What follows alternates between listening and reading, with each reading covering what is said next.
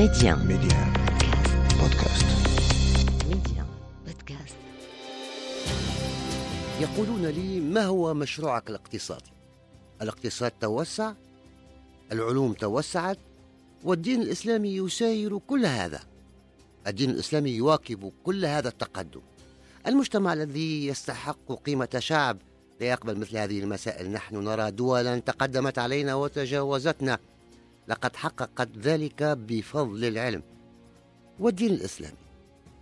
كانت هذه آخر كلمة نطق بها الرئيس الجزائري الراحل المغتال محمد بوضياف في خطاب ألقاه في التاسع والعشرين من يونيو 1992 بالمركب الثقافي بمدينة عنابة.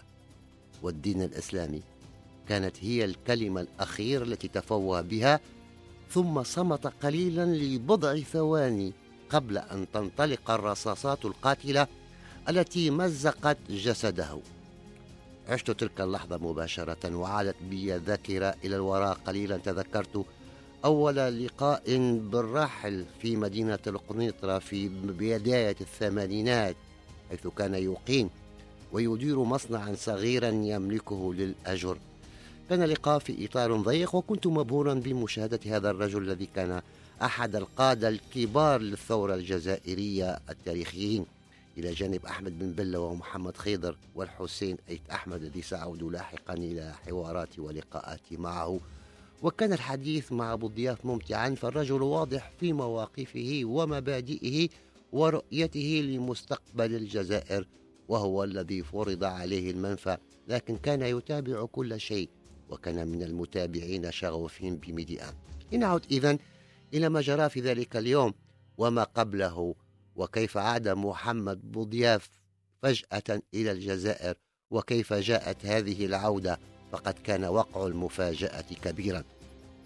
تطرقنا في الحلقة السابقة إلى ظروف وملبسات استقالة أو إقالة الرئيس الراحل الشاذلي بن جديد بعد تدخل الجيش لإلغاء الانتخابات التشريعية التي انتهت جولتها الأولى في السادس والعشرين من ديسمبر 1991 بفوز كبير للجبهة الإسلامية للإنقاذ ووقف المسار الانتخابي. وتم تبرير هذا القرار عبر مخرج دستوري يتمثل في تقديم بن جديد لاستقالته وقامت لجنة خاصة بإعداد وصياغة نص الاستقالة الذي تلا الرئيس بعض سطورها كئيبا على شاشة التلفزيون. محمد بوضياف لقب بالطيب الوطني وهو اللقب الذي أطلق عليه خلال الثورة الجزائرية التي يعد من كبار رموزها.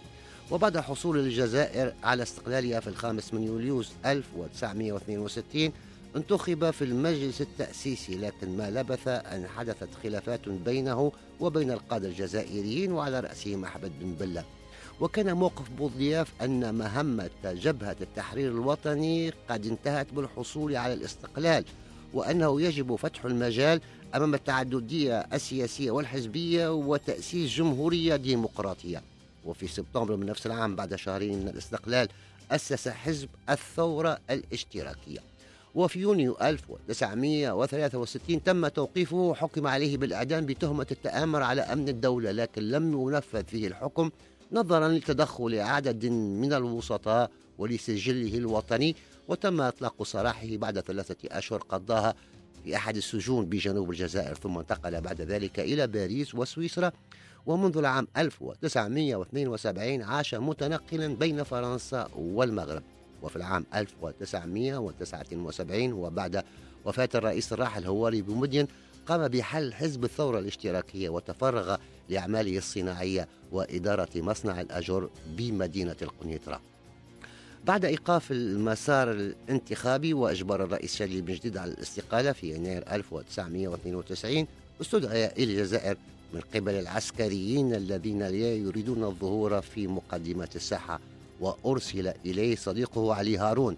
واقتنع بالعرض ليعود بعد غياب نحو 28 عاما عن الساحة السياسية وفي أتون الأزمة التي فجرها إيقاف المسلسل الانتخابي ودخلت البلاد جراءها فيما عرف بالعشرية السوداء. وعندما نزل في المطار صرح بوضياف قائلا جئتكم اليوم لإنقاذكم وإنقاذ الجزائر وأستعد بكل ما أوتيت من قوة وصلاحية لأن ألغي الفساد وأحارب الرشوة والمحسوبية وأهلها وأحقق العدالة الاجتماعية من خلال مساعدتكم ومساندتكم التي هي سر وجودي بينكم اليوم وغايتي التي تمنيتها دائما. ثم وقع تنصيبه رئيسا للمجلس الأعلى للدولة في السادس عشر من يناير أي بعد خمسة أيام من استقالة بن جديد لمجابهة الأزمة التي دخلتها البلاد غداة إلغاء المسار الانتخابي. وأدى اليمين الدستورية في السادس عشر من يناير ليصبح رابع رؤساء البلاد. ووجد نفسه محاصرا من قبل كبار العسكريين. وشن خلال فترة رئاسته القصيرة هجوما إعلاميا شديدا على الفساد. تابعناه وواكبناه وتعهد بجعل القضاء عليه أهم ركائز برنامجه السياسي. وعقب قضائه 166 يوما فقط في الحكم. اغتيل بوضياف بينما كان يلقي ذلك الخطاب بدار الثقافة في مدينة عنابة في التاسع والعشرين من يونيو من نفس العام رميا بالرصاص من قبل أحد حراسه المسمى مبارك البومعرافي وهو برتبة ملازم. لقد تابعنا عبر سلسلة من التقارير من عين المكان تلك الأحداث في إطار مواكبة ميديا للحدث الجزائري. وظلت ملابسات الاغتيال غامضة واتهم فيها البعض المؤسسة العسكرية نظرا لشن بوضياف حملة مكافحة الفساد.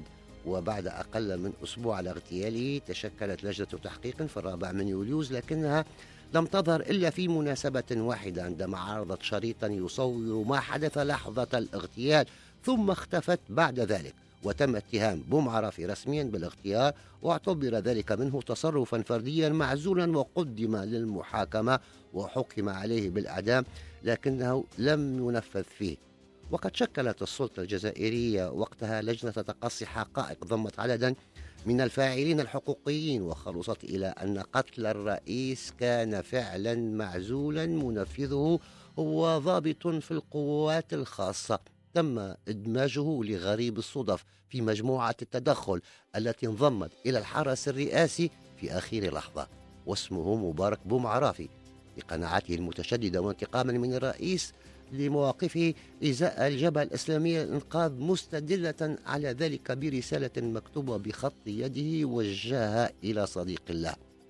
لم تلقى خلاصات هذه اللجنة إجماعا بشأن صيغة تقديمها للجريمة كما لطابعها الفردي بل إن الإجماع لم يتحقق حتى داخل أعضائها كالناشط الحقوقي يوسف فتح الله الذي رفض التوقيع على هذه الخلاصات ليغتال لاحقا في ظروف غامضة.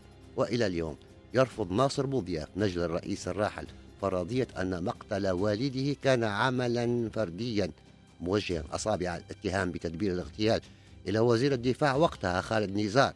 وإلى مدير المخابرات يومها الجنرال خالد مدين الملقب بالتوفيق وهما إلى جانب وجوه أخرى من انتفض ضدهم الشعب الجزائري في حراكه الكبير الذي لم يكتمل. وإلى لقاء قادم.